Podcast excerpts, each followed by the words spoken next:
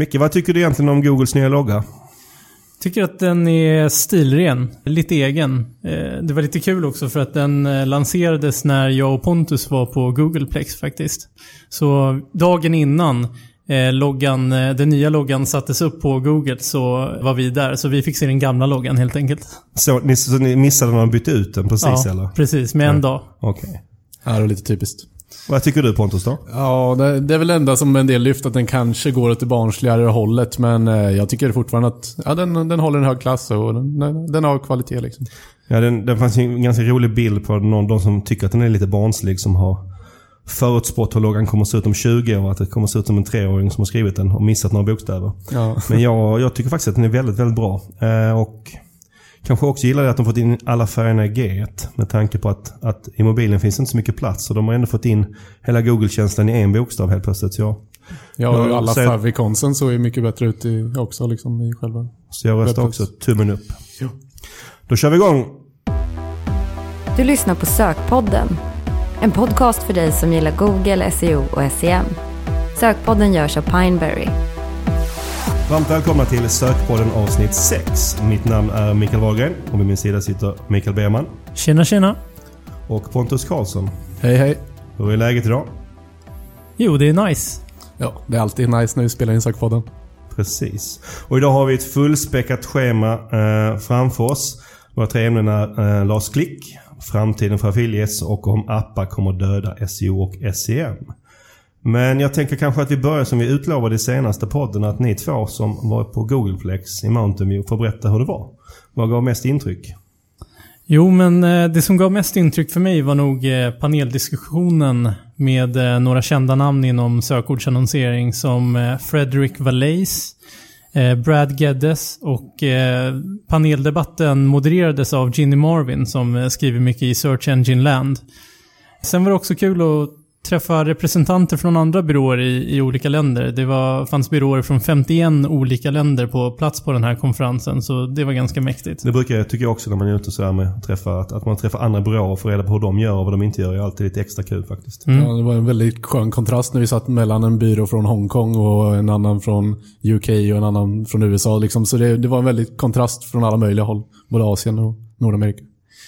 Verkligen. Nej, men det var, det var toppen. Sen eh, hade vi dock lite otur i början på resan. Eh, dels med att vårt bagage var försenat, vilket alltid är lite jobbigt när man ska på konferens. Eller alltid. Framförallt när man är tre dagar i Kalifornien bara. Absolut. Då är det extra jobbigt. Men eh, vi hade ett annat problem och det var att min laptop slocknade kvällen innan konferensen. Eh, och det gick inte att få liv i den. Och det var ganska jobbigt. Och då funderade på vad kan jag göra här? Och då kontaktade jag vår kontaktperson på plats eh, från Google eh, som hette Andy från eh, Belgien. Och jag sa att jag förstår att det här är lite långsökt men om det finns någon som har möjlighet att titta på min dator lite så skulle jag bli väldigt glad. Och då sa Andy att ja, men kom lite tidigare till konferensen så eh, kom till Googleplex så ska vi se om vi kan lösa det här. Så jag och Pontus åkte dit lite tidigare på morgonen och eh, Andy gick med oss till en techstop-station där alla googlare kan lösa sina tekniska problem och då så pratade Andy lite kort med teknikerna då och sa att eh, han hade en very important agency där eh, på besök som skulle behöva hjälp med en dator. Kunde de lösa det här? Det kunde de. En kvart senare så var vi på väg till konferensen med en fungerande dator. Så ett eh, stort tack till Andy och till Google. Mm, jag tycker det är faktiskt ett ganska talande exempel för hur Google helt plötsligt, även, även i det, bland de små sakerna, uppskattar oss som byråer eh, betydligt mer än de gjorde för ett par år sedan. Ja, verkligen. Och det gäller ju inte bara oss såklart, utan det gäller byråer rent allmänt. Och det är en extrem skillnad, eller hur? Ja men verkligen. Jag tycker att vi får en helt annan eh, uppbackning mot vad vi fick för, för flera år sedan. Och eh, eh, nu för tiden får vi ju ganska mycket hjälp. Framförallt med utbildningar för certifieringar, eh, konferenser och eh, ja, lite personlig support när saker inte fungerar som det ska. Mm. Sen för vår del kanske som byrå så har det, tror jag, krasst ekonomiskt spelat en viss roll för oss att, att vi har dubblat vår spend hos dem. Spend är ju ingenting vi mäter normalt sett kanske, men, eh, men Google är intresserade av hur mycket våra kunder spenderar. Mm. De har ju, Eh, Jag tror vi är uppe i nu runt 60 miljoner som våra kunder spenderar på årsbasis hos dem. Och då helt, även för Google så är det kanske inte bara kaffepengar utan helt plötsligt så blir man, spelar det en viss roll. Mm. Även för dem. Eh, men vi kanske också ska nu när vi ändå pratar om det passa på att tacka vår partneransvarig på Google, Kristin. För utan henne hade den, hon är orsaken till mycket av att, att mycket har blivit bättre, eller hur? Det är hon absolut. Så eh, tack för det Kristin. Mm, tack så mycket. Eh, vad bra. Pontus, behövde du fixa din dator där? Eller du hade... Nej, min dator fungerar. Det var bara Berman som hade det problemet. Mm. Och vad var din stora grej? Nej, jag tyckte det var många bra sessioner. Däribland en cross-device-session med en, av, en högt uppsatt googler som pratar liksom om att de förmodligen kommer lyckas släppa cross-device tracking i någon form i Analytics inom närmsta 12 månader. Och det skulle ju vara en jättestor grej som vi kommer in på lite mer senare bland annat. Okej, det är det någon här som är lite sugen på att se några bilder från, från ert besök i Mountain View så finns det på bloggen i ett inlägg som ni har gjort. Yes. Kan rekommenderas. Ehm, då är det dags för dagens ämne där, som, där ehm, mobilutveckling som, som ehm, kommer vara lite en, en röd tråd och lite kopplat till cross-device som du nämnde precis Pontus. Det kommer vara lite röd tråd genom alla ämnena för dagen. Dagens första ämne är Last Click. Och eh, på tal om att Google numera skickar oss på lite olika grejer här runt om i världen. Så ska jag och min, vår kollega Ulrika eh, till Google Accelerate i Dublin om en vecka. Och I samband med den inbjudan fick jag ett, eh, eh, en fråga om man ville gå på ett en specialseminarium som hette Moving Past Last Click. Det vill säga lite samma sak som de pratar borta mer om i Kalifornien, eller hur? Ja, precis. Det var någonting som vi var inne på. Och last click det handlar ju om att, att attribution, det vill säga eh, vilken källa som ska få äran för ett köp eller något annat mål man har satt upp på sin sajt. Men du Pontus, kan väl berätta lite om eh, vad, vad, exakt vad det är, innebär last click? Alltså, det kan ju innebära olika saker för olika plattformar, men de flesta av oss använder ju Google Analytics som vi tidigare gjorde någon undersökning om tidigare här. Och i Google Analytics så är det en cookie som är helt enkelt är rullande på 30 dagar, vilket innebär att om du har klickat dig in på en sajt och då får du en cookie som varar i 30 dagar. Men så länge du går in på den här sajten med till exempel direkttrafik under de här 30 dagarna så förlängs hela tiden den här cookien. Och Det innebär också att den här källan kommer härföras. Som du, även om du klickar på en AdWords-annons eller ett organiskt resultat så kommer den här källan vara kvar hela den här cookie-tiden. Om du hela tiden kommer tillbaka med direkttrafik. Eftersom det är så kallad Last Non-Direct Click som Google Analytics använder som sin Last Click Attribution. Var ni med på den? Ja, det är lite tekniskt där men det är lite spännande. Det gillar vi här i sökpodden. Och om man, om, man, om man då jämför till exempel med hur Facebook mäter sin, sin, sin, sin trafik och annonsering så får man en kontrast till det här med last click, eller hur? Mm. Ja, de har ju lite annorlunda sätt att tillskriva värde på. Om man klickar på en Facebook-annons så får man då en cookie i 28 dagar. Det här är alltså i Facebook. Som, och inte i Analytics. Som inte skrivs över av något annat klick. Det vill säga att du kan gå in flera gånger via andra källor efter det första klicket i Facebook. Och ändå få, eh, få en konvertering. Där till Facebook. Eh, Sen har de också view sales med ett visningsfönster på en dag och då har du bara sett annonsen och konverterat och inte klickat. Facebook tar ju hänsyn till cross-device också eftersom du oftast är inloggad i alla enheter på Facebook. Ja, de har ju möjlighet till det i större utsträckning än just Google Analytics i. Mm. Även, om, även om Analytics som sagt kommer kanske komma med det inom en kort Ja, framtid. problemet är ju att i AdWords kan de ju ha lite sådana möjligheter men just Analytics är ju lite mer problematiskt eftersom det är så många olika typer av källor och de har lite problem med den trackingen än så länge. Ja. Uh, och jag vet att vi, tycker, att vi tre tycker lite, lite olika om, om, om, om de här metoderna. Men vi är nog ganska, alla ganska överens om att om man ska försöka leta efter någon sanning när man ska attribuera sin trafik eller ge äran till vem det är som verkligen har, ligger bakom ett köp. Så ligger sanningen då, om man nu kan tala om en sanning i den bemärkelsen, någonstans mellan de här två. Men jag vet Pontus, du, lutar, du är lite mer av en lost click-kille, eller hur? Ja, det kan man väl säga. Nej, men jag tycker att man kanske ska härföra så mycket som möjligt till det sista köpet. Även om jag har förståelse för att alla andra, alla andra källor har en viss betydelse för köpet så är det ändå det här som faktiskt gjort att det genomförts i slutändan. Men nu, nu, nu ser vi också så här att, att som vi pratar om att Google vill flytta sig lite bort från last click. Varför vill de det? Ja, det finns ju några olika anledningar som är min teori i alla fall. Och ett av dem är ju att belysa mervärdet av sitt displaynätverk och YouTube och så vidare för att det ligger lite högre upp i tratten och det är svårt att bevisa med hjälp av last click eftersom det troligtvis kommer vara flera källor som är kvar med i köpprocessen efter det. Precis, och det är säkerligen det är ju en anledning till att Facebook har valt en, en, en modell också som de har valt. För att de ligger också kanske oftast lite högre upp i tratten precis som YouTube eller display. Ja, precis.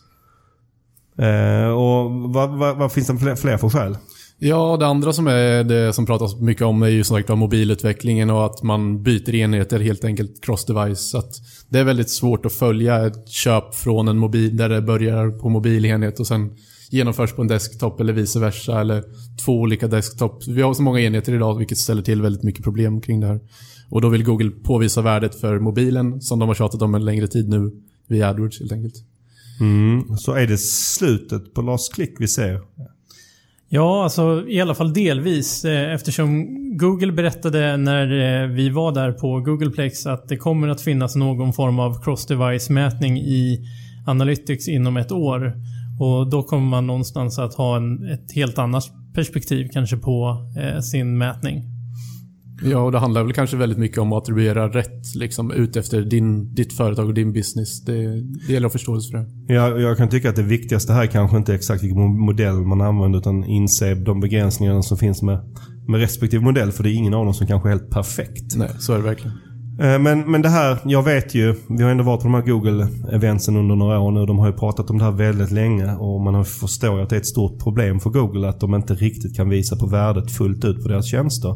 Som det fungerar. Varför tar det sån tid för dem att hitta en lösning? Nej, men jag tror det är väldigt svårt att hitta en optimal teknisk lösning som för det främst kanske deras största problem är ju, problem är ju ändå mobilen mot desktop och där, där är ju där är en cross-device problem men, men sen är det också som sagt var det här problemet med att belysa mellan olika värdekedjor eller olika steg i tratten och det finns ingen bra modell för det här så ingen har hittat en bra teknisk lösning för hur man ska... Och en teknisk lösning man skulle kunna tänka sig för att lösa cross-devicen är kanske att Google har ändå ganska bra koll, precis som Facebook, om man är inloggad i och med att de har så mycket av e-mailmarknaden via Gmail och så vidare. Men där finns det kanske en del policyfrågor som kan ställa till det lite för Google hur de får och inte får och vill och inte vill göra.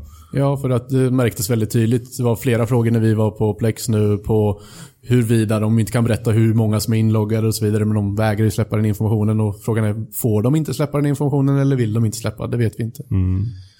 Okej, vi får helt enkelt se om vi är inne på sista dansen för sista klicket. Och så går vi över till eh, dagens andra ämne.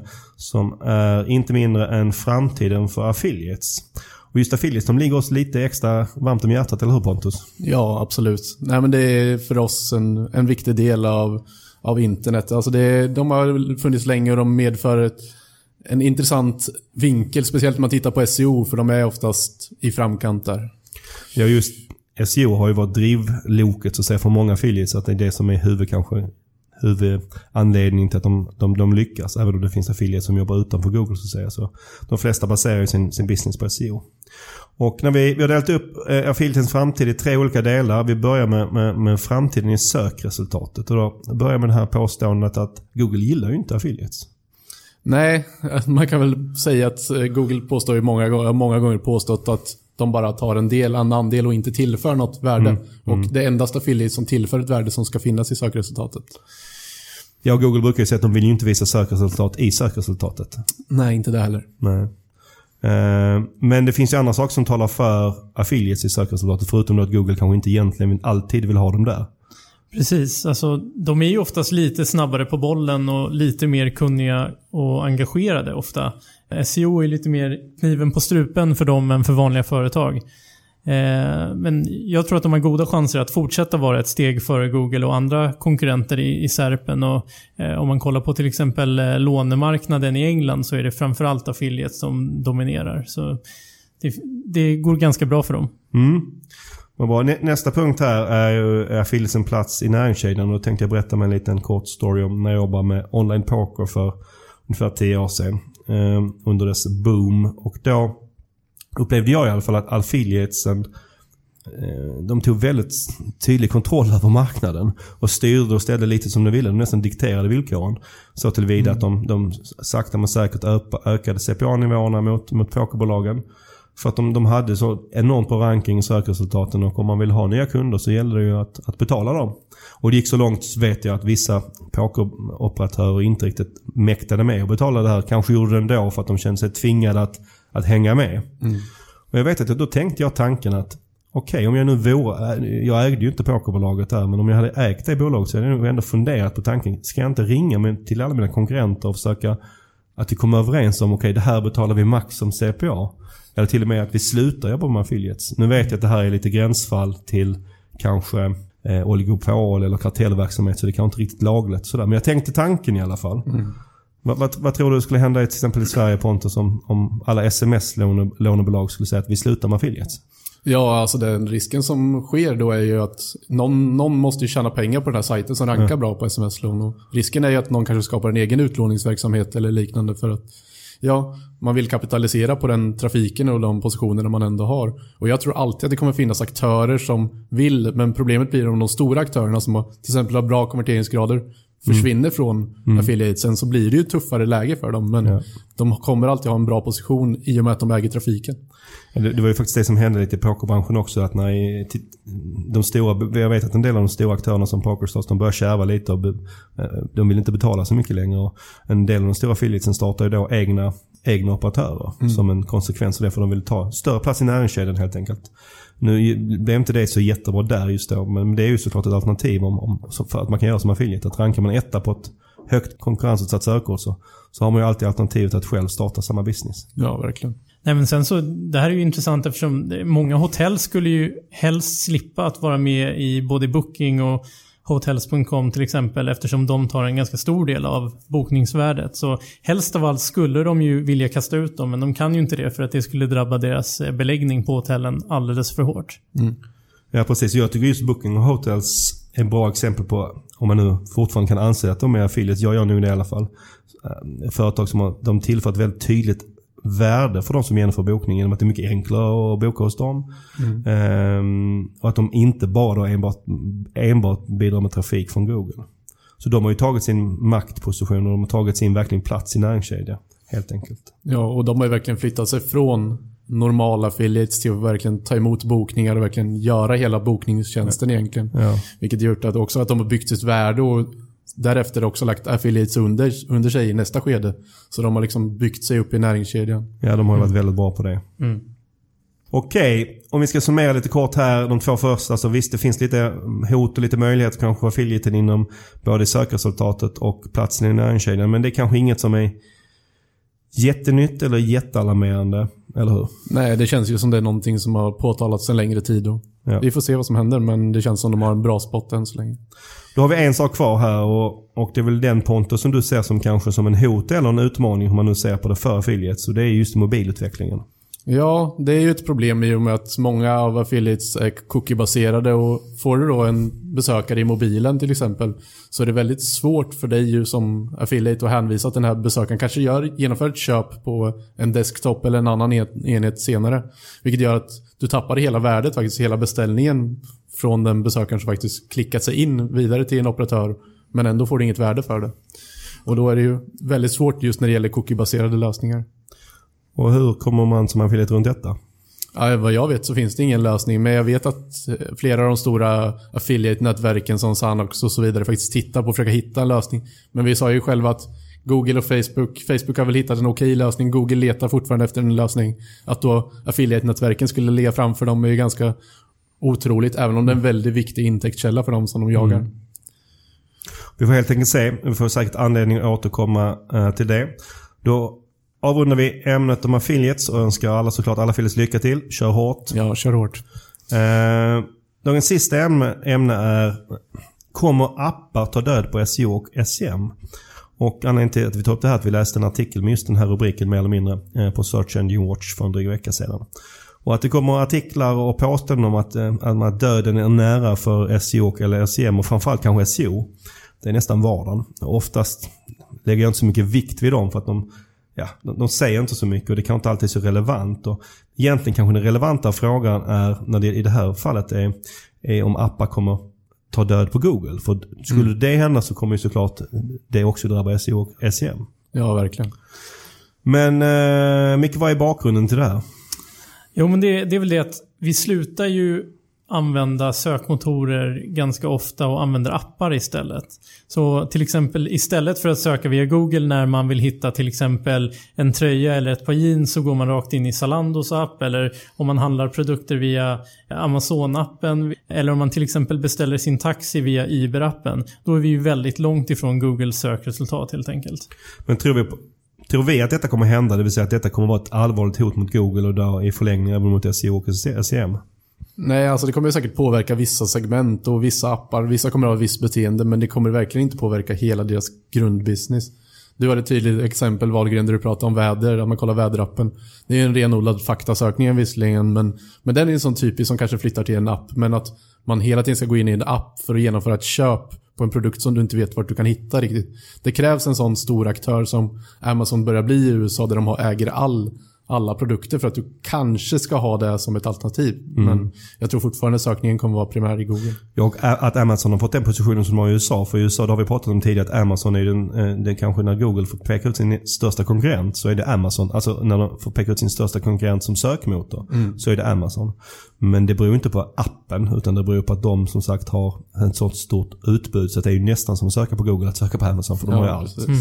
En anledning till att jag heller inte riktigt tror på det här är att, att Google har integrerat söket så pass bra i telefonen nu. I alla fall i min Android-lur. Liksom att det är mycket, mycket enklare att göra en sökning direkt på vad det är man ska ha än att försöka krångla sig in i någon app. Mm. Mm.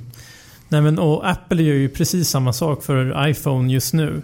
Och i och med nya uppdateringen för iOS 9 då har man alltså gått från att kalla Spotlight Search, sökfunktionen i iPhone, till bara Search eller Sök i Sverige. Då. Så Google är fortfarande kvar som sökmotor i Safari. Men det är faktiskt Bing som levererar sökresultaten i gamla Spotlight nu sök på iPhone. Då. Mm, ja, det har vi pratat lite om faktiskt. Att, att det var lite snack om, i början av året att Apple skulle kasta ut Google från Safari. Men så verkar det inte ha blivit än så länge i alla fall. Nej, faktiskt inte. Ja, och på tal om det så. Eh, att Apple blandar Bing och Google på, på, på iPhone. En kanske intressantare fråga kring eh, just detta är, liksom är är, eller intressantaste frågan i det här ämnet är liksom vem som kommer vinna mobilkriget. För den som vinner mobilkriget, och då tänker jag på operativsystemen, kommer också vinna, vinna sökmotorkriget. Eh, för att det är operativsystemen som styr till stor del vilken sökmotor som används i mobilen. Eller hur? Mm. Absolut. Framförallt nu när söket blir väldigt mycket mer integrerat i mobilen. Ju mer Apple använder sig av sökresultat från andra aktörer också, så desto svagare blir deras stora konkurrent Google på mobilsidan. Mm, precis som man skulle tänka sig att de går helt över till Bing. Och vem vinner, vinner, vinner detta krig tror vi? Eller vem, vem ser ut att leda kriget än så länge? Ja, än så länge är det ju Android och iOS som är de ledande operativsystemen. Och det innebär ju Google och Apple på vilka som faktiskt äger mest av tillgången till söktrafik. Eh, men det intressanta är ju också att så länge Apple låter Google vara kvar på iOS till viss del så äger ju Google en viss del av den marknaden också samtidigt som de har all söktrafik, eller större delen av all söktrafik i Android. Så är, man kan säga att Google är vinnaren än så länge. Mm. Ja, jag vet inte alls om det här stämmer men det är lätt att tro att de här väldigt smarta killarna och tjejerna som jobbar på Google att de insåg det här för väldigt, väldigt länge sedan. För att när, när de tog fram Android så är det kanske lätt att tro att de gjorde det för att de såg att mobilutvecklingen den kommer, det kommer hända. Eh, alla kommer att köra, surfa via mobilen istället för via datorn. Men det kanske egentliga skälet från Googles sida är att om de inte gjorde det här så var de väldigt rädda att de skulle tappa hela sökmarknaden. För de insåg att den som kontrollerar mobilen, den kontrollerar också söket. Ja, eftersom så stor andel av söket sker genom mobilen nu så blir det ju en självklar följd av det här. Och jag menar, där hade Google lanserat Android idag så hade de kanske haft en mycket svårare position att faktiskt få ut de här enheterna eller det här operativsystemet. Medans, vilket också hade lett till att de hade haft en sämre position rent sökmässigt eftersom det är så mycket mobilsök idag. Och Apple kanske inte hade haft kvar Google då, det vet vi inte. Nej. Så för att avrunda detta ämne lite så kan vi kanske konstatera att appar, det, inte heller det är döden för SEO eller SEM. Nej, vi tror inte det. Nej. Vad skönt, då kan vi lugnt fortsätta med sökpodden ett par avsnitt till. Ja, det får vi hoppas på. Då börjar vi närma oss slutet för dagen. Eh, men innan dess så tänkte vi svara på lite frågor. Vi har ställt ut lite frågor här. Eller gett möjlighet att ställa frågor till Sökpodden. Och eh, vi har två frågor här som jag tänkte eh, försöka besvara. Vi insåg ganska snabbt när vi fick de här frågorna att, att det är kanske lite svårt att ge ett väldigt kort och exakt svar på dem. Mm. De frågorna vi har fått de är väldigt bra. Men som frågor som kanske egentligen förtjänar ett helt ämne här i podden framöver. Så vi lägger dem på den listan också. Men vi ska försöka ge oss på eh, korta svar på de två frågorna. Eh, Simon började med att fråga hur vi tycker att man ska jobba med länkar. Och det är en väldigt bra fråga som sagt. Eh, för att ge ett kort svar så finns det liksom inte Det finns inte ett svar som gäller för alla företag och alla sajter. Utan till exempel när vi jobbar med kunder så gör vi alltid en individuell bedömning vilken strategi som passar just dem, eller hur? Ja, verkligen. Det går liksom inte att göra en generell bedömning. Det beror helt på från om det är en ny aktör till en etablerad till stort företag. Så det är väldigt, väldigt beroende av vad det är för aktör i vilket segment och vilken vertikal de har. Och vi tittar väldigt mycket på exempel vilka länkar de har sen innan och så vidare. Ja, och vilken potential de har att få länkar.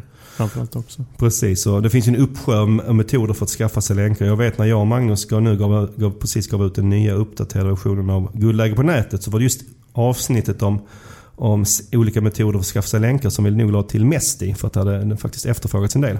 Ehm, så om de vill veta vad jag och Magnus tycker just om det så kan man gärna läsa boken. Och så får vi säkert anledning att ta upp det här ämnet framöver igen. Ja, det lär vi kunna göra. För att prata länkar kan man göra i evigheters evigheter. Precis. Nästa fråga är från Liam som undrar om det är problem att ha samma rubriker på olika undersidor på en domän. Är det det? Ja, alltså det enkla och det korta svaret är att en H1 alltid ska vara unik på varje undersida.